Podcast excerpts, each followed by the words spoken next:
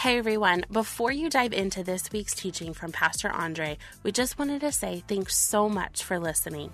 If you find this podcast to be encouraging or helpful in growing deeper in your faith, would you take a few seconds and share it with someone? They too could be needing the very same thing that you received. Again, thanks for listening, and we pray that you have a wonderful day. All right, we're continuing in our series. I'm excited about continuing in our series this morning. We've covered Moses, we've covered David, we've covered Noah, all these impossible moments or uh, impossible odds where belief and faith in God were a must, and God was truly the only answer. What I'm loving about this series is that we are participating in a very simple ancient practice of sharing about Yahweh. I like using Yahweh because in the Old Testament, in the Hebrew, that is God's name, and it distinguishes him from all the other gods that other cultures worshiped. But this ancient practice is really simple. It's all about sharing stories of God, of what he's done. And so, from Israelites who would share with their Israelite children to even other nations who didn't know or worship God, they would hear about Yahweh from these stories. They'd say, Oh, you know, hey, little kid, we worship this God that did this for us. That in our past, He has done this, He has provided this in miraculous ways. Or these other nations that worshiped other gods would hear about Israel's God and say, Oh, your God, Yahweh, is the God that split the sea in two and had people walk on dry land. Or your God is the God who brought down the largest fortress without any weapons. Or your God is the God who helped people stay alive in the desert for 40 years the people would come to know who Yahweh was by simply sharing these amazing stories of God at work. And before the early church, and before we had the Sunday format that we have today of coming to church and hearing a sermon, this is how God was shared, was just telling stories about him. So I love that we're doing that here on a Sunday. We're just sharing stories about what God has done in the past. Today I want to get into another impossible moment where the situation looked like it had impossible odds but God shows up on center stage before Israel to remind them that He is God, that He's alive, and that He is at work. Today, a little background with where we're at. We're in the era of the prophets. So we've had the kingdom of Israel. Uh, they've had a golden era. They had King David, a most amazing king. They had King Solomon. But after those two kings, it was really a short lived golden era. There's two kings. And then after that, it goes, goes downhill pretty quick. Uh, those kings that follow Solomon, the tone shifts to very darkened and saddened as most of them drift away from God. And they disobey the number one commandment. Does anyone here remember of your Ten Commandments, your Sunday school? What is the first commandment? Okay, yes. Yes, yes. So uh, to not have any other gods before me. I, I do it in like the King James version. That's what I grew up with. But uh, yeah there's the haths and the thou nots, but to not have any other gods except him. And many of the Israelite kings have invited false gods into the culture, into the life of the Israelite people, specifically Baal or Baal. And if you were to read through First Kings, you would see this phrase next to all these kings who continued to fail. It said, it says, and they did what was evil in the sight of the Lord.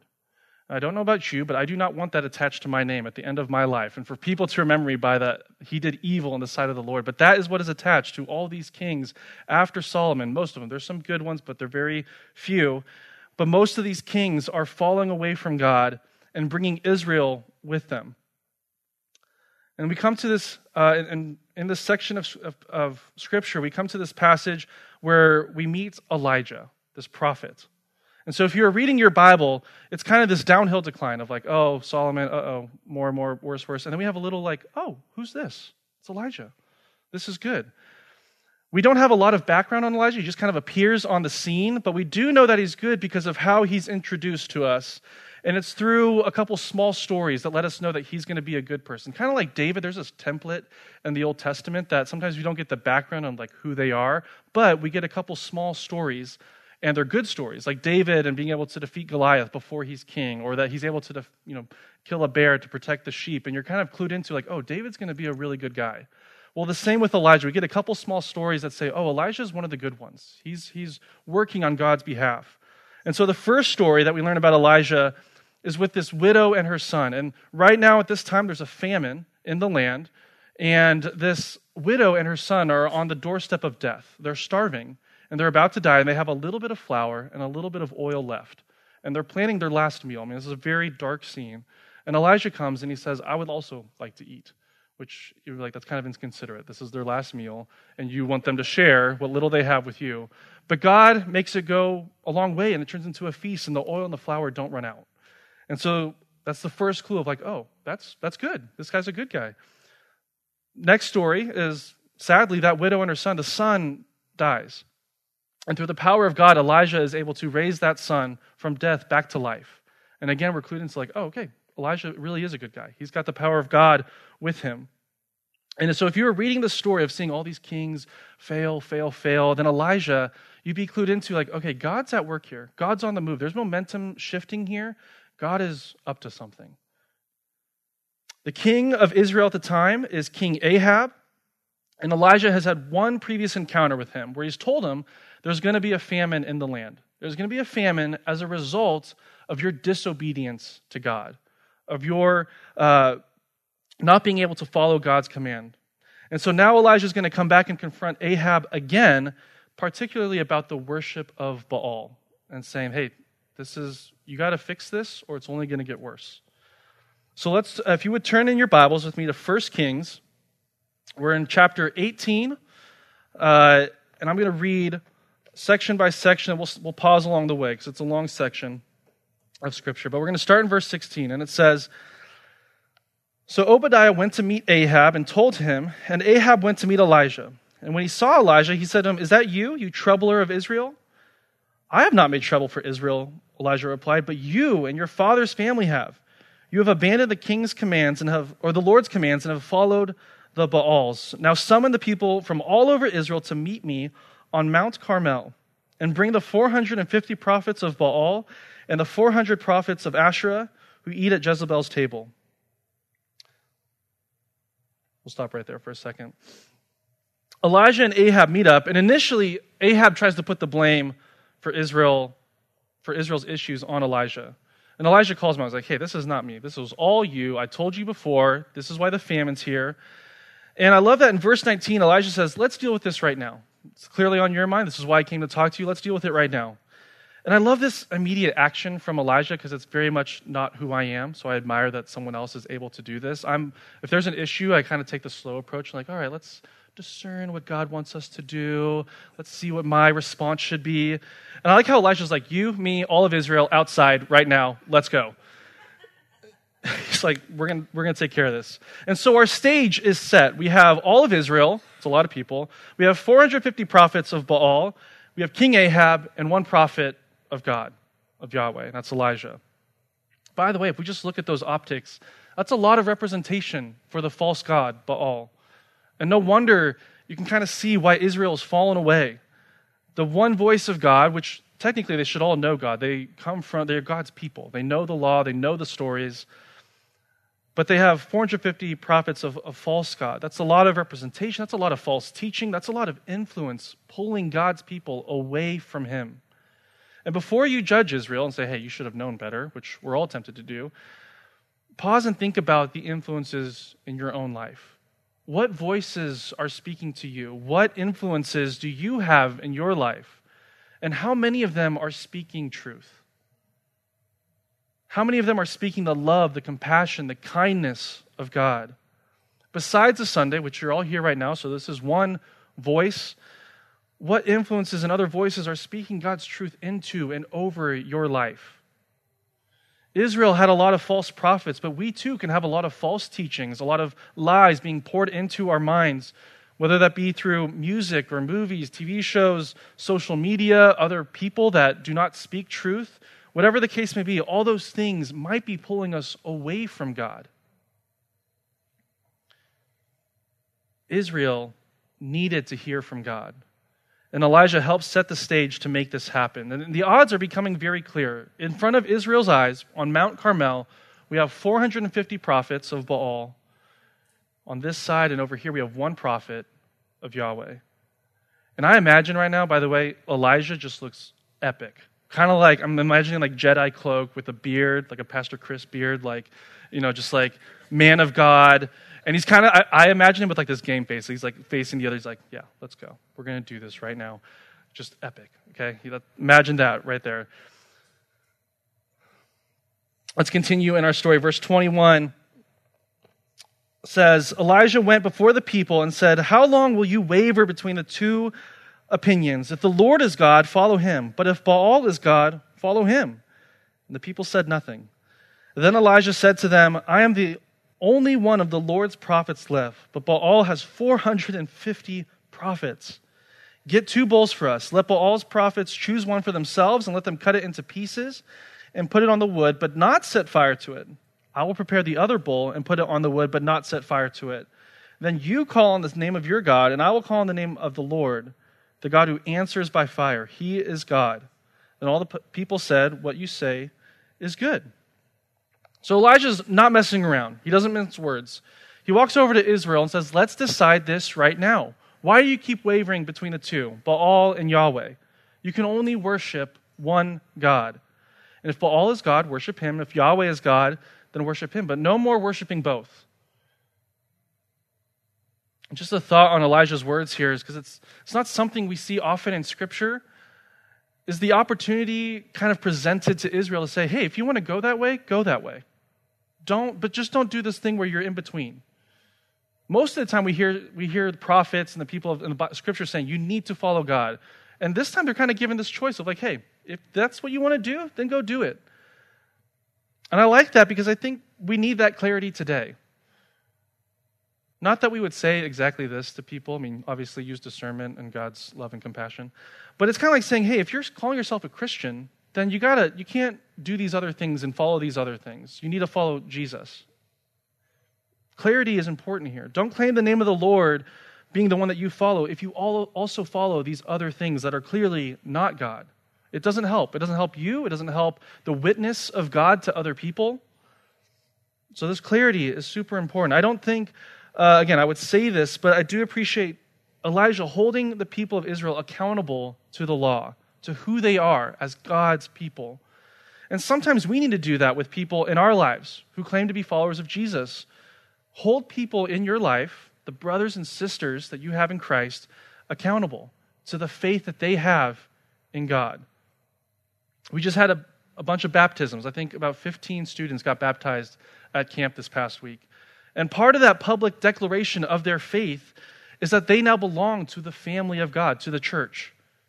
And that means that we get to speak into their lives and say, hey, this is the way in which you need to go. Hey, you're a little bit off course right now. Let me help you get back. And also, people can speak that into our lives. So maybe God is calling you to be a voice into someone else's life, to help them as they've wandered off course. And have the courage, pray for the courage and the compassion, especially, to love and be that fellow believer to them. In our story, Elijah gives the parameters to the challenge. So each side gets a bull for the sacrifice, each side will build an altar, and each side will call upon their God. Whichever God answers by fire, lighting that altar on fire, wins. And wins all the people of Israel. If Baal wins, then Israel will go follow Baal. Pretty straightforward. If you're a fan of God, which I know all of you are, and you kind of know that this is exciting because God's going to be at work. And God and fire have a good, you know, they have a good history. You know, God, uh, burning bush, that was, that was fire, that was God. The pillar of fire uh, in the desert leading Israel, that's, so I feel like Elijah's sitting here being like, yeah, this is easy. We got this one in the bag. Again, game face for Elijah. He's like very serious right now. And so the prophets of Baal go first. Elijah lets them go first. And, and again, knowing that if Baal were to answer, Israel would technically be allowed to follow them. And the showdown begins. Let's go back into our Bibles at verse 25. It says Elijah said to the prophets of Baal, Choose one of the bulls and prepare it first. Since there are so many of you, call in the name of your God, but do not light the fire. So they took the bull given them and prepared it. Then they called in the name of Baal from morning till noon. Baal, answer us, they shouted. But there was no response. No one answered. And they danced around and the altar they had they danced around the altar they had made. At noon, Elijah began to taunt them. Shout louder, he said. Surely he is God. Perhaps he is deep in thought or busy or traveling. Maybe he's sleeping and must be awakened. And so they shout louder and slash themselves with swords and spears as was their custom until their blood flowed. And midday passed, and they continued their frantic prophesying until the time for the evening sacrifice. But there was no response. No one answered. No one paid attention. This did not go well for the prophets of Baal. It was so bad that even the people of Israel stopped watching. The prophets had set up their altar and they start crying out to Baal, calling from morning till noon. That is a long time. Hours in silence. Start dancing around, trying to get the attention of Baal. Silence. Elijah starts taunting them, and these are I, there's not a lot of smack talk in the Bible, but this is oh, this is good. These are some good smack talk lines. And he says, "Oh, is he tired? Maybe he's not home right now." The ESV translates it to "Is he relieving himself?" Which, whatever tone or attitude you read that with, is such, that's such a good line. Um, Elijah knows that it's over. Like this is, it's over. And before we get carried away, I mean, this is there is some humor to it before we get carried away with celebrating that the prophets of Baal are defeated, what happens next is really a very dark scene. They start to cut themselves. And self mutilation was a common practice for false gods at that time of trying to get their God's attention. It's a mourning uh, ritual, saying, We're so sad. And so you could see these prophets saying in sadness, like, Where are you, Baal? We've been crying out to you. We're so saddened right now that we haven't heard from you. And as much as, oh, by the way, Yahweh, just for the record, we worship an amazing God. He prohibits self mutilation in Leviticus and Deuteronomy, so God's not about that. But as much as this scene gives us a sense of justice, and it should to a certain extent, I also believe that the heart of God was also broken and saddened by this. These people who are still humans, made in the image of God, and God sees them and sees how just how twisted and broken and fallen their minds have become to worship a false God like this. These people really believe that Baal would answer. They truly believe that. And when it didn't go their way, they started to harm themselves. Israel saw this too, and they even just stopped watching. I think they started to realize what was happening. But the tone here isn't like a haha, like this is so funny, you guys lost, but it's more of silence and pity from Israel over these prophets looking like how sad this is and kind of embarrassing. How, this is this is not good. And for us today, where our hearts, uh, where are our hearts when we see people whose minds and lives are broken and fallen and living out some twisted form of the truth? Are we still compassionate, loving, kind, and slow to anger, all the characteristics of God? Do we still look at them as made in the image of God? Or are we cruel and hateful and taking joy in someone's pain and loss? Do our hearts reflect God's love in all circumstances? Despite what happens at the end of the story, we are still called to love the lost and the broken, even when those people don't realize it, even when they're in the, the deepest form of their brokenness. We are still called to be a Christ like example to them.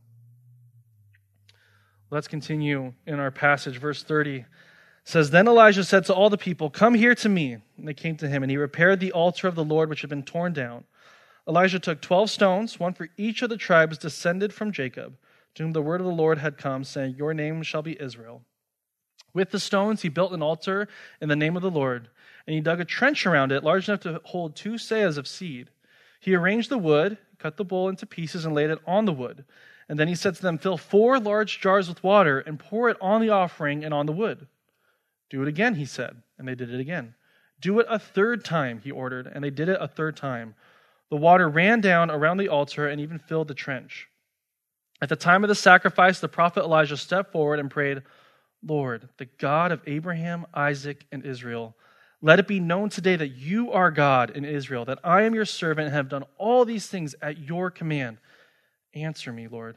Answer me so these people will know that you, Lord, are God, and that you are turning their hearts back again. Then the fire of the Lord fell and burned up the sacrifice, the wood, the stones, and the soil, and also licked up the water in the trench. When all the people saw this, they fell prostrate and cried, The Lord, He is God. The Lord, He is God. Now, given our series, did we ever have any doubt? No. But still amazing to read God at work here. Elijah, it's his turn, and he fixes the altar. That's a whole other side story that we don't get into this morning, but he fixes the altar. And Elijah goes beyond the agreed terms. He digs this trench around the altar. He has them pour water over the bull, the wood, the rocks, and he has it done three times. And then he prays. He prays to God that God would answer so that the people's hearts would be turned back toward him. He's not praying for his own glory. He's not praying that people, like, God, help them to see how amazing I am. And he's praying that their hearts would yearn for God and that God would be glorified. I mean, do we pray like that? Do we pray with a mind and a heart that is yearning for God's glory? I want to ask us this morning I mean, how, how can we maybe change our hearts and change our prayers with more of a mind to seek God first in what is happening, even if it means hardship for us? Do we have a heart and mind that is yearning for God's glory? This requires us to be in tune with God's heart and to be mindful of God's desires where he is moving, what he's doing. It requires us to know him. In order to yearn for what God yearns for, we have to know God. That comes through reading, praying, time spent with him. So Elijah prays, and, and what happens? God answers. And notice this contrast in the story. On this side, we had the prophets who are yelling, shouting, begging, cutting themselves, trying to get the attention of, Yahweh, or of Baal, and on this side we have Elijah who just prays. He talks to God, and God responds. We worship and serve a God who hears us, who answers us when we call. And we can have a deep assurance that when we pray, God hears and responds. Verse 38 says God's response was that the fire of the Lord fell and burned up the sacrifice, the wood, the stones, and the soil, and also licked up the water in the trench. So, what happened to that altar? Gone. The rocks, gone. The bull, gone. Wood, gone. The soil, gone, like burned. The water, gone. All of it. God consumed all of it. Again, this is just, I love how over the top this is. Like, you have these prophets over here trying their hardest, and nothing happens. And you have Elijah who's just like, pour water. Yeah, just water. Add water to this. Let's make this even harder. And it's nothing for God. God burns it all. Game over. The people of Israel witnessed this and saw something undeniable. They witnessed Yahweh in action. And they responded in the most appropriate way, falling prostrate and declaring that Yahweh was indeed Lord. There is a renewed submission to God, a new a renewed confession of faith. Not only they're saying not only does Yahweh exist, he's one of the gods, he's he's the God, but they also have put their faith back into him. And this is one of the few times where we look at Israel and say, "Good job. This is what we should do too." When your wrongs are exposed in life, when you realize and acknowledge that you have been going in a direction that's away from God, do what Israel does repent, turn back to God, declare your faith in Him. Fall prostrate and declare that Jesus is indeed your Savior, that your faith is in Him. Remember the gospel. Let it soften your heart. Don't get defensive about where you've been going and the direction that you've been going, but instead repent. Be like the Israelites and just fall before God and say, I'm sorry. You are Lord. I got this wrong. Our story ends in verse 40, where it says Then Elijah commanded them, Seize the prophets of Baal, don't let anyone get away. They seized them, and Elijah had them brought down to the Kishon Valley and slaughtered there. Now, the end of the story has a very serious tone, as Elijah has all the prophets of Baal slaughtered. And if you read to the end of the chapter, the famine that was in place because of Israel's rebellion is ended with heavy rains. The famine goes away, and God brings rain back. And Elijah goes off to continue to do the Lord's work. But verse 40 is very real. And it was actually the Mosaic penalty for prophets who promoted other gods, found in Deuteronomy 13. Elijah is carrying out the law. And given the context of Israel having forgotten the law, the king forgotten the law, the consequence here seems to fit as a way of punishment for the false prophets and also to remind Israel this is how I called you to live. This is the law, this is the word of God, this is the standard which I've set before you. And these are, these are the consequences if you don't. Now let me be clear, that's not sort of any, that's not any application for us today. I don't know if it's spending a week with you students. I need to clarify that. We're not supposed to do what Elisha does in verse 40.